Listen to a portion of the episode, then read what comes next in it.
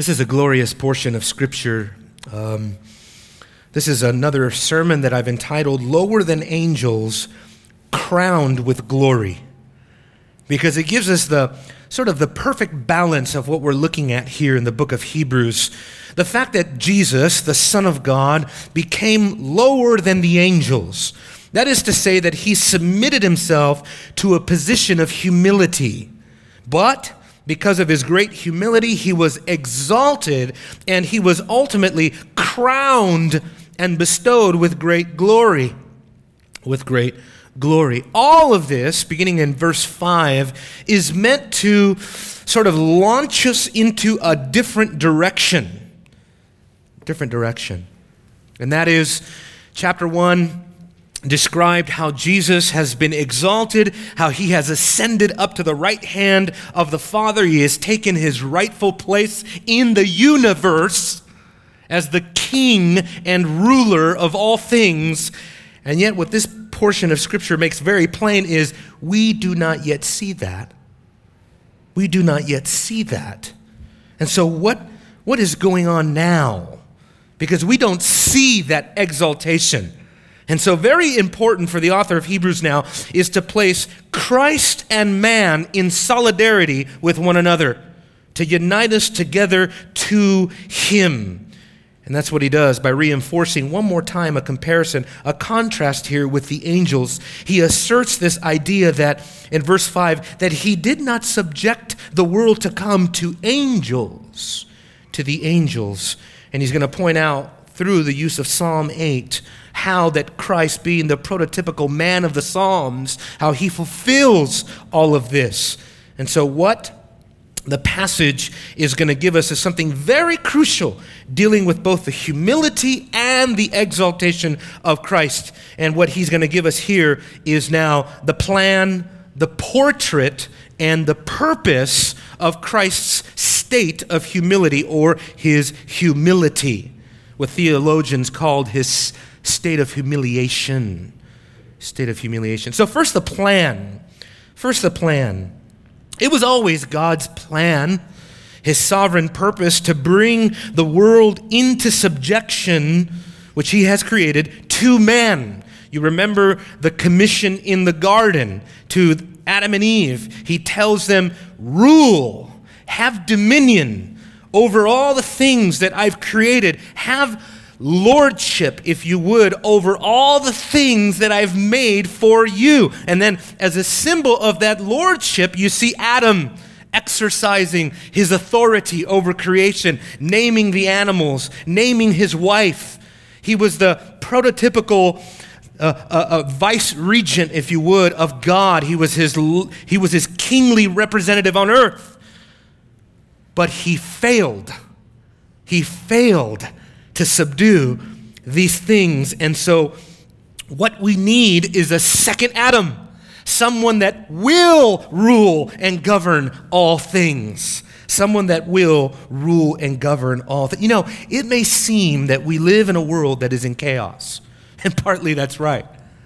I mean, just, you know, looking at the news this week, you got race riots in Ferguson, you got you know, you've got Ebola in our back door here. We've got ISIS doing all of the terrible things that they are doing. And you see, as Luke says, that men's hearts will fail them for fear of what is coming on the earth.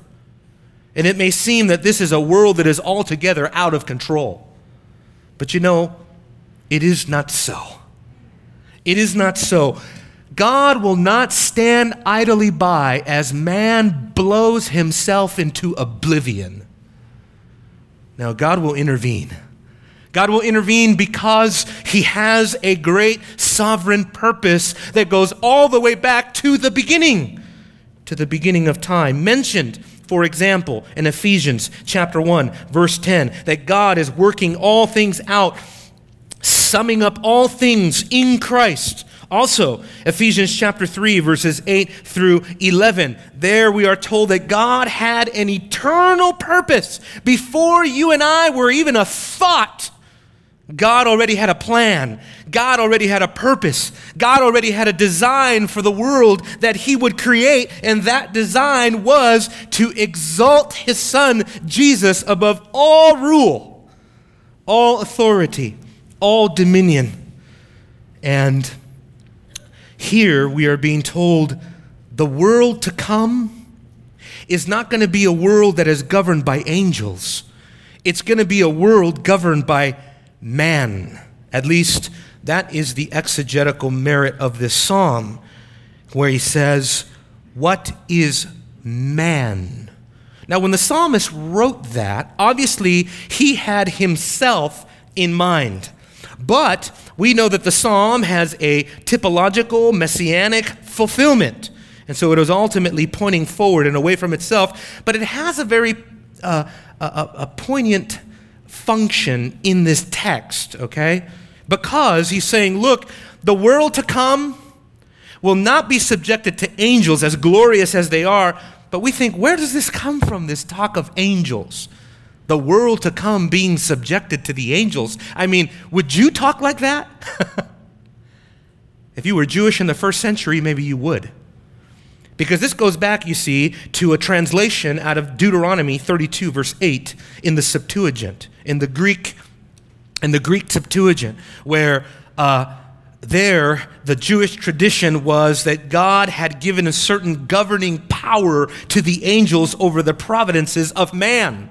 And so you find, for example, in Daniel chapter 10, you have the prince of Persia, a, a, demonic angel who has some sort of stronghold over a providence of man. And you have Michael, the archangel, fighting it out with the prince of Persia. And so, very, very interesting here, this Jewish tradition. But what the author is making clear here is that the world to come will not be so. All government will, will, will be relegated to the Son. All government will be under the dominion of the Son. And when he says here, the world to come, it is essentially the equivalent of what he says later in chapter 6, verse 5, the age to come. Chapter 13, verse 14, the city to come. In other words, the life after this life, after this world order is over and the new world order begins, the new age begins. Christ will be seen to reign supreme. Now, a little bit of controversy. The age to come, as I understand it, has two components. There is a thousand year reign of Christ, and then there is a new heavens and a new earth. At least that's what you find in Revelation 20, verse 22. For example, first, if you go to Revelation 20, verses 1 all the way to verse 15, where Christ is said to rule four or five times for a thousand years, when Christ returns, he will destroy, according to Revelation 19, verse 20, he will destroy, when he comes back, the Antichrist, and he will destroy the false prophet. And then where do they go? Into the lake of fire.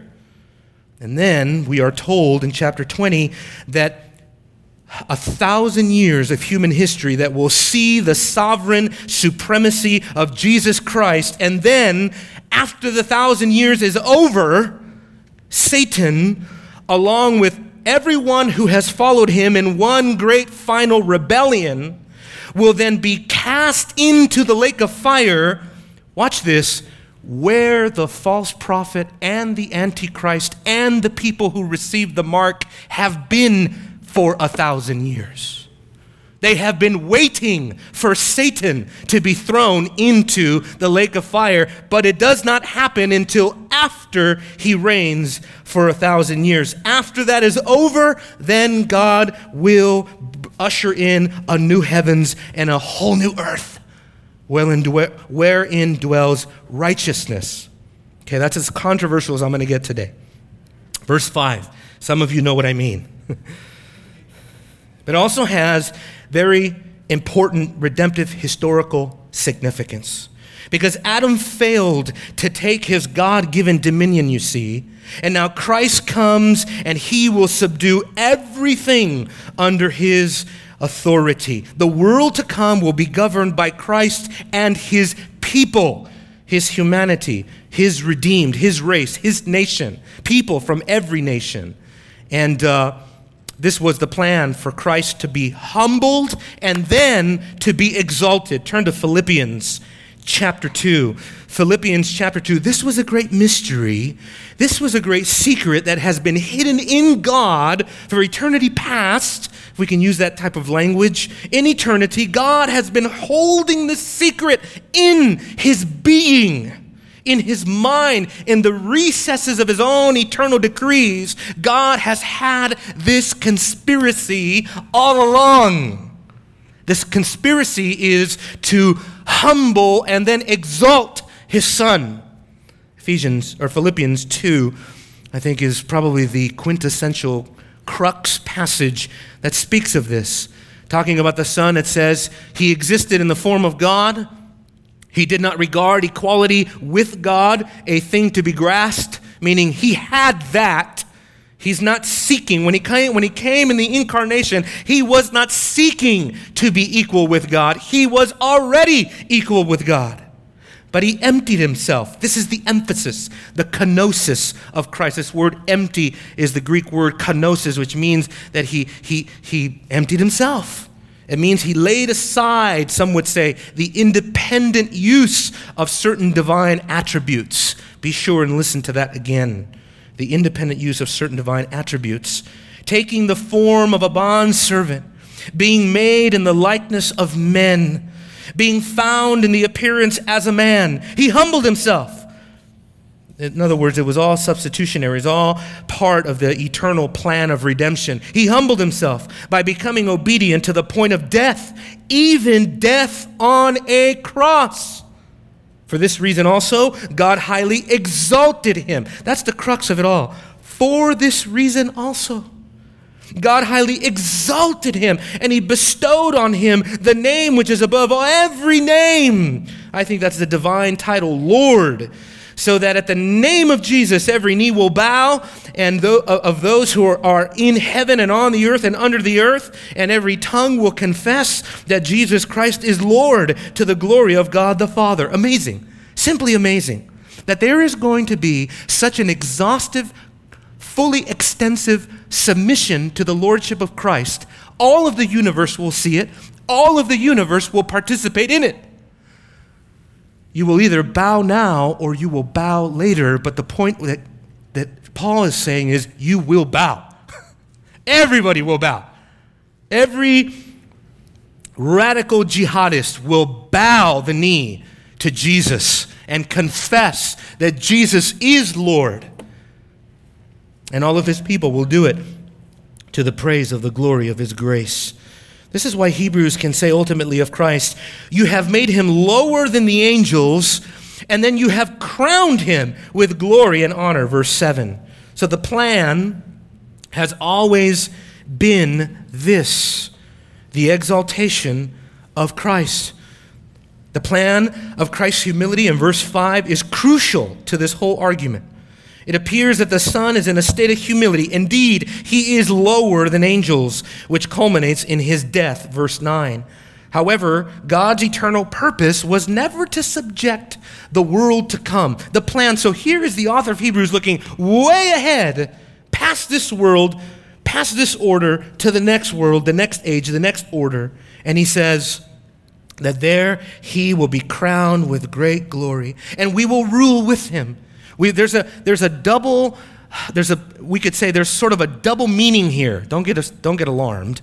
What I mean by that is simply that the exegetical meaning, when it was first penned, was a reflection on the psalmist's own transient humanness. He's reflecting upon himself and wondering, what is man? Why does God care about what little teeny, teeny, little bitty man does? After all, God is way up there, you know? I've even had some unbelievers tell me that. Why does God care if I'm gay? Doesn't He have enough to worry about? What does He care whether I live my life the way I want to live my life? He cares because you are His creature and you were created for His glory. You were created for His purpose.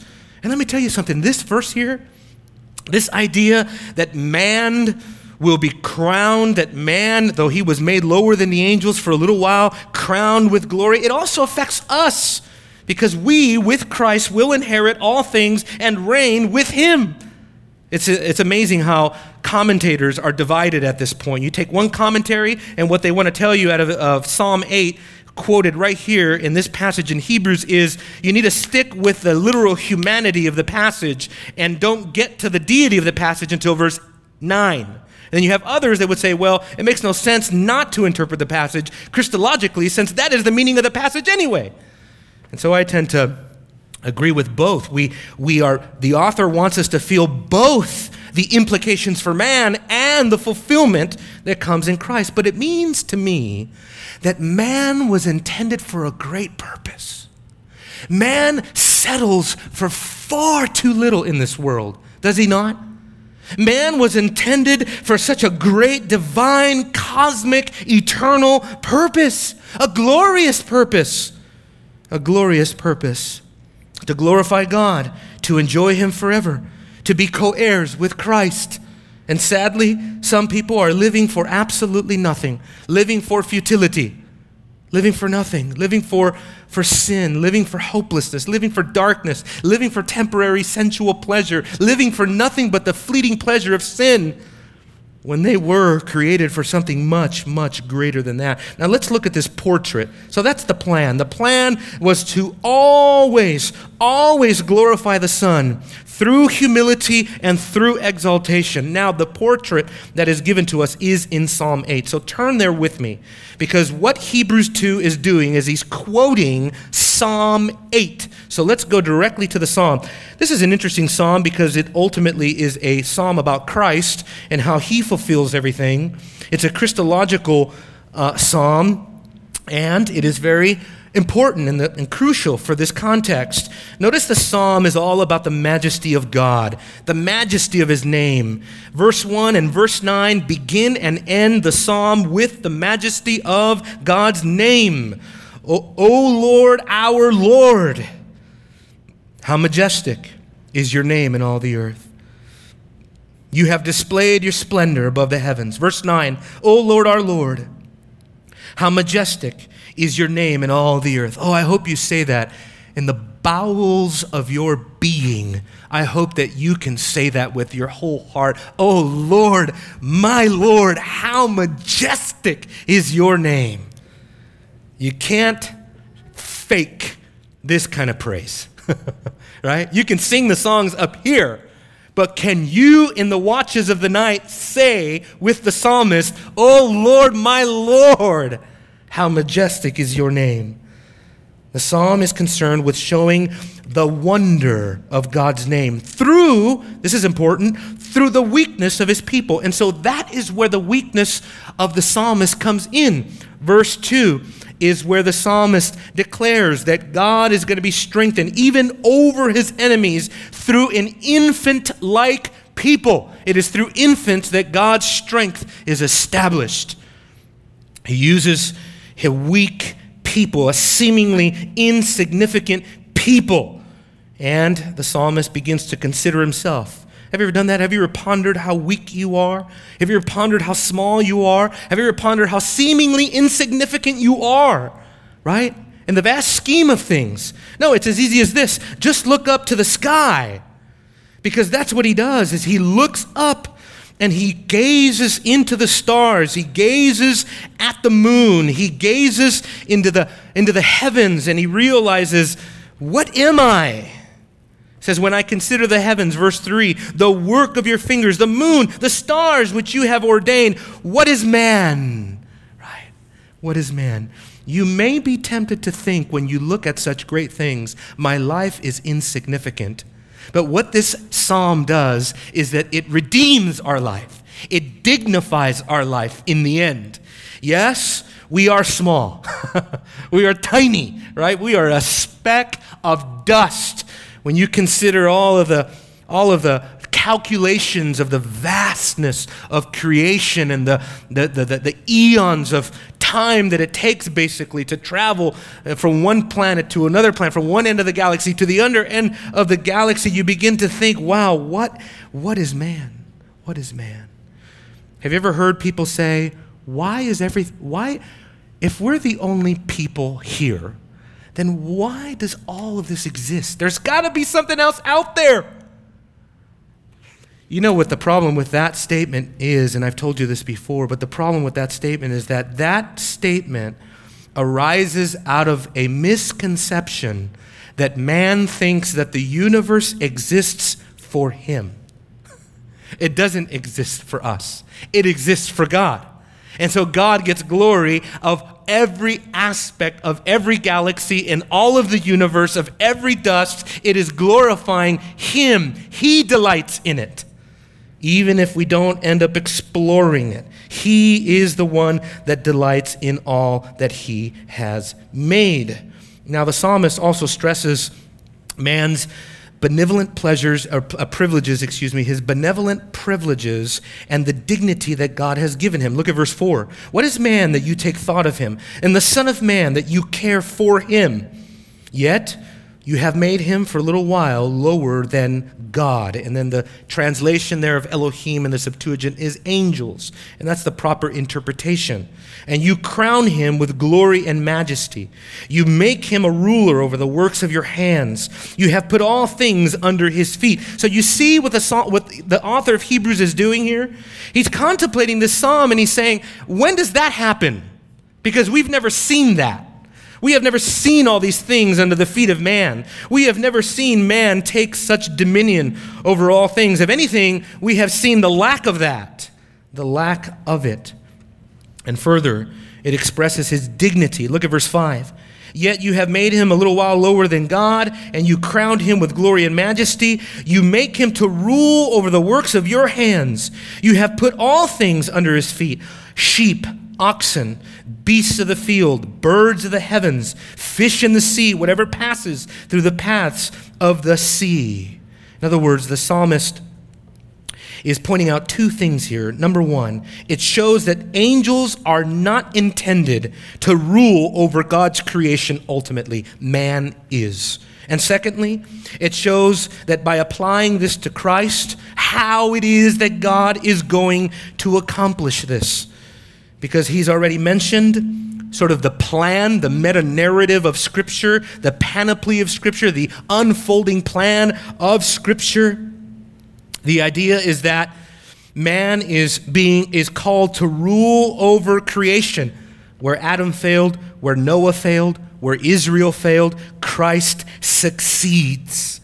And if you go back to Hebrews, if you go back to Hebrews in verses 7 and 8, the portrait that is given is both about the incarnation of the Son and the exaltation of the Son. So, being lower than angels, that's the incarnation. That's the incarnation. And then the exaltation is you have crowned him with glory and honor and have appointed him over the works of your hands. You've put all things in subjection under his feet. That word subjection is key because on five different occasions, the author of Hebrews refers to what is subject. Subjection, subjection, subjection. Five times. You think he's trying to tell us something here in these four few, few verses here? Yes. He is talking about what it means for Christ to be exalted and how he does it. He does it by coming in the form of a man. He does that by his humility. That's the picture that is being given here. But the psalmist asks, How is this going to happen? And so we have to answer with the purpose of Christ's humility. So we have the plan, eternal plan of God. We have the portrait that man is depicted in the psalm as seemingly insignificant, but somehow he gets crowned.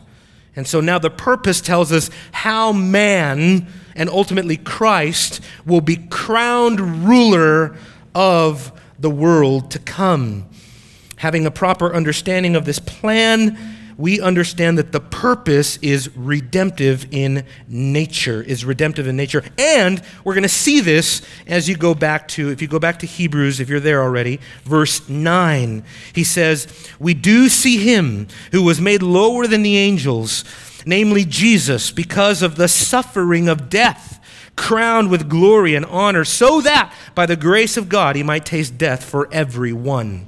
And so there is the redemptive purpose right there. But the difference of what the psalmist is asking right now is if man, you go back to verse 8 here, if man is crowned with glory and honor, why don't we see that now? Where is that? And so, what Hebrews makes clear is that Psalm 8 is to be interpreted messianically, Christologically. Only Jesus can answer the question that verse 8 raises. Israel never saw it, the people of Israel never seen all things subject under his feet. That psalm. But it's the different what what verse 8 is doing though, it is also preparing us for two things the inauguration, uh, the inauguration of his rule and the consummation of his rule. In other words, the rule of Christ has begun. Uh, go back to chapter 1, please. Go back to chapter 1. When, when you look at verse 3, you see a ruling, reigning, exalted Christ. Look at verse 3. When he had made purification for sins, he sat down where? at the right hand of the majesty on high, right? Which is an allusion to Psalm 110, verse 1. Why is that important? Because, listen, folks, the New Testament authors quoted Psalm 110, verse 1, more often than any other Old Testament passage. Isn't that amazing? Psalm 110, verse 1, you better know it because the apostles were saturated in that verse. And look at verse 13. They quote, he quotes it here directly. He says, But to which of the angels has he ever said, Sit at my right hand until I make your enemies a footstool for your feet? That's a direct quotation from Psalm 110. And so, no question, Jesus has begun to rule and reign as the exalted messianic God man. But it's the difference between inauguration and consummation. So when he asks in verse 8 of Hebrews, when he asks the question, but now we do not see all things subject to him, or he makes that assertion. So, in other words, it kind of begs the question why don't we see all things subject to him? Because it has yet to find its consummate form. That's why because we are waiting for the world to come where we will see the rule and reign and supremacy of Christ in all of human history. And that is coming. That's coming. The apostle Paul, if you look at 1 Corinthians chapter 15, makes the same sort of theological connection. There is an already not yet aspect to the reign of Christ. He is reigning, but we are also awaiting um, for all of his enemies to be abolished. Isn't this amazing? Uh, 1 Corinthians chapter 15, verse 25, again referring to Psalm 110. And then verse 27, quoting Psalm 110. I wasn't kidding you when I told you Psalm 110 is used quite a bit in the New Testament. He must reign until, you see that? Until he has put all enemies under his feet. And that's what we're waiting for now is for all of his enemies to be put under his feet. And the last enemy that will be put under his feet is death. And that's what you see after the thousand years is over. It says, Death was cast into the lake of fire.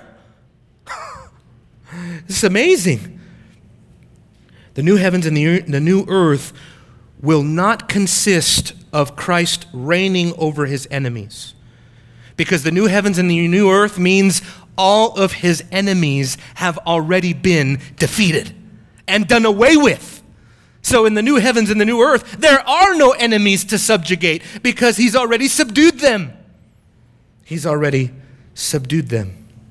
So, he's saying, we don't see it now. Look at verse 8, back to verse 8, Hebrews 2 8.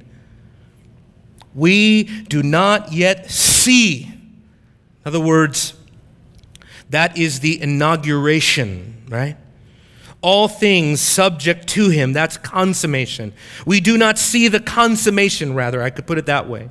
We don't see the consummate glory of Jesus Christ yet. We don't see man ruling and reigning and having dominion over all things. Verse 9 says, But we do see this is great. Because if you're thinking, yeah, man, look around. This world is out of control. You know what you're saying? You're saying, We do not see that yet.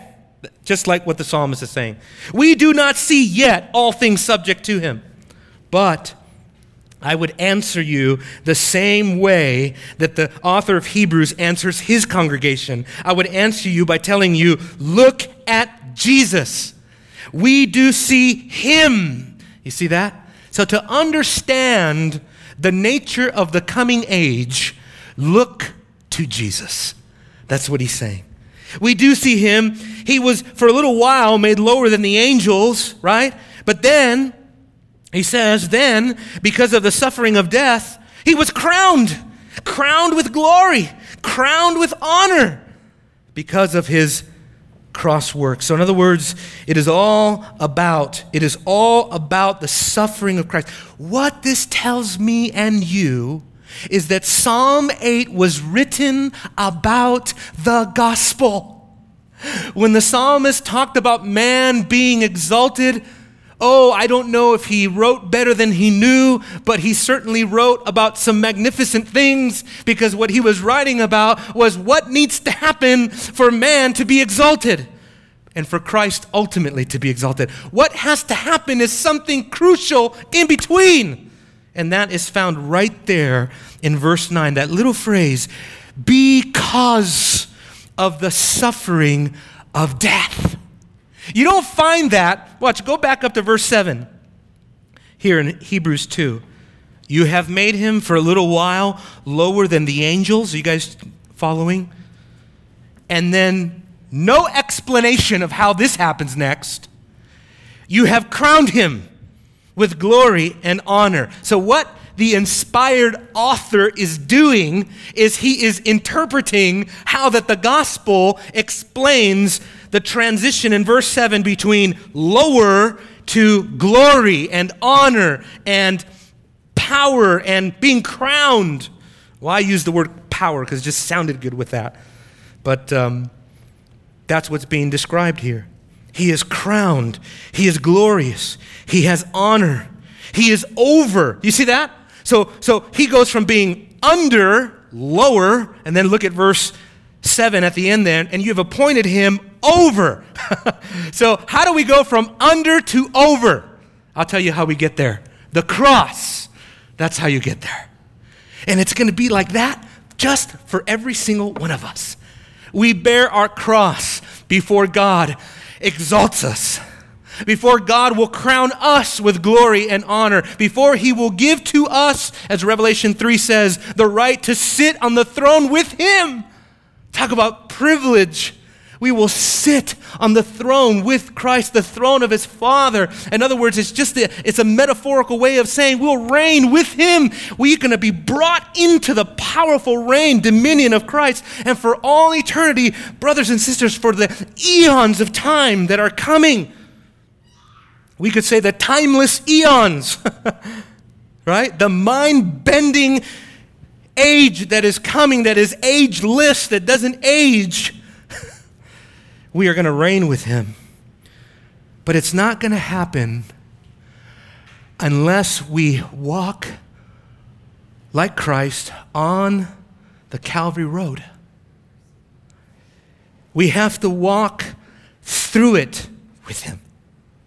And the beautiful promise here is we don't do it alone because we have a shepherd, right? That is going to take our hand I've held people's hands in the hospital as they died. And it is a magnificent thing to be a part of, to know that you're there the moment a person slips into eternity. And what's of greater comfort is that a pastor is not holding your hand. If you are in Christ, the great shepherd of the sheep is holding your hand. And he will walk you across the valley of the shadow of death. And so that you have to fear no evil and so I can't wait to get to verse 14. I almost want to preempt this whole sermon and go to verse 14 and talk about Christ defeating Satan, who has the power of death, because he has defeated him. And we can be comforted, brothers and sisters, not that our death will be painless. Oh, it may not be. Uh, forgot who said it, it was R.C. Sproul or somebody said, some of the godliest saints he's ever known have died in some of the most horrific ways. We are not promised a painless process. what we are promised is a glorious outcome. That's what we're promised. A glorious outcome so that we can face the process if we hold fast. And so this whole thing is redemptive in nature. Look at the way it ends. He is, because of the suffering of death, crowned with glory and honor, so that by the grace of God he might taste death for everyone. That's an interesting way of saying it, don't you think? That to me, that's a very interesting way of ending verse 9.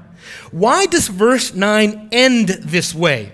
In other words, death for everyone after being crowned with glory.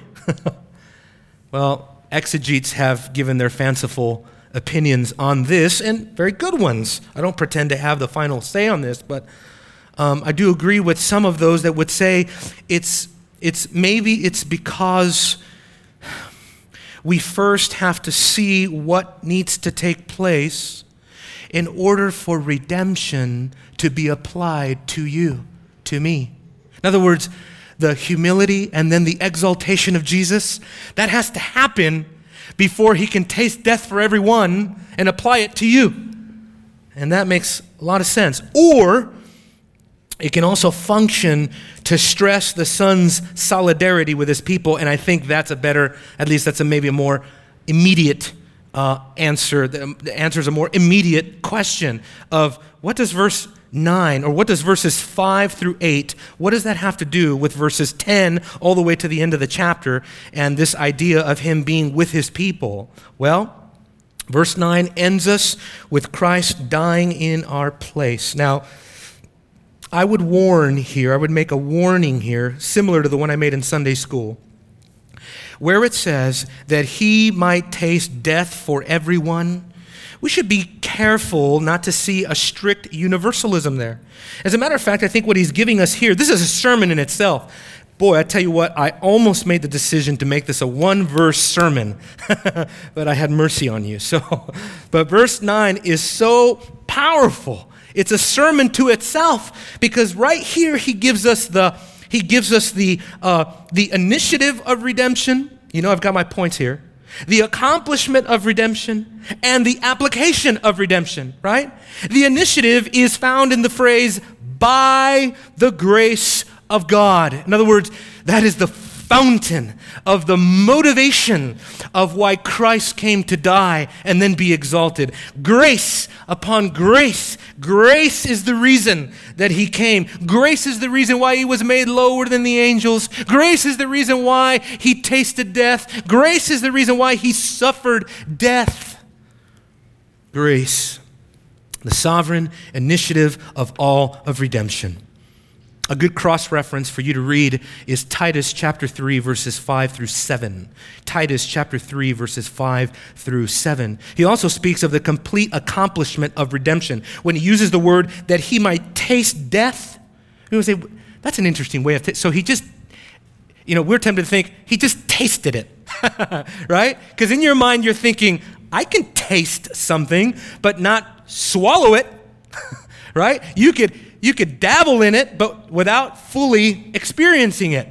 But that is not what the biblical idiom suggests. Over and over, the Bible teaches, the Bible teaches that to taste death means to experience the full range of what it means to die. Jesus fully died. That's what is really referring to taste death. Jesus said, There are some standing here who will not taste death until the Son of Man comes in his kingdom or in his power, in his glory, right? So it means that you undergo the whole range. But also, here's the application for everyone, and it just doesn't do it justice because the Greek is a much longer prepositional phrase. The preposition huper, for, or the way it should be translated more technically, on behalf of. On behalf of. It is on behalf of everyone, but then we have to make the exegetical um, decision what do we mean by everyone? Because if you uh, interpret this strictly in a universalistic way, then what you're saying is that everyone will be saved. Because in the book of Hebrews, for Christ to die for you means that your sins are forgiven. For Christ to die for you, it means that he was your substitute. For Christ to die for you means there's no more wrath left for you. Right? And so I think the context here is crucial. Follow with me. Hebrews 2, beginning in verse 9. He died for everyone, and I'm saying that is synonymous with verse 10, the fact that he would bring many sons to glory.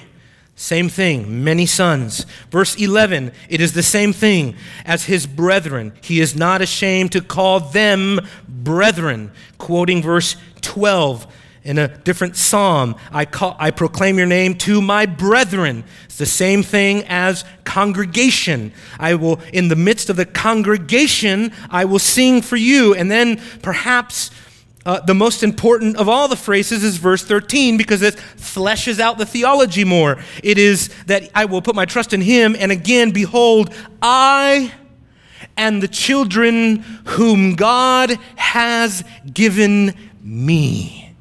So the everyone there is in reference to those that the Father has given to the Son. That is a perfect parallel to John chapter 6 verse 37 that all that Jesus says, all that the Father gives to me, I will raise it up on the last day. And verse 44 makes it clear, clear that those who are raised on the last day are his people, his followers. And so, the comforting thing for you and I is that if Christ died for us, if he tasted death for us, it means that He will bring us to glory. He will bring us to glory. What a comfort this is. My question is this What hope do you have outside of this? There is no hope outside of this, folks.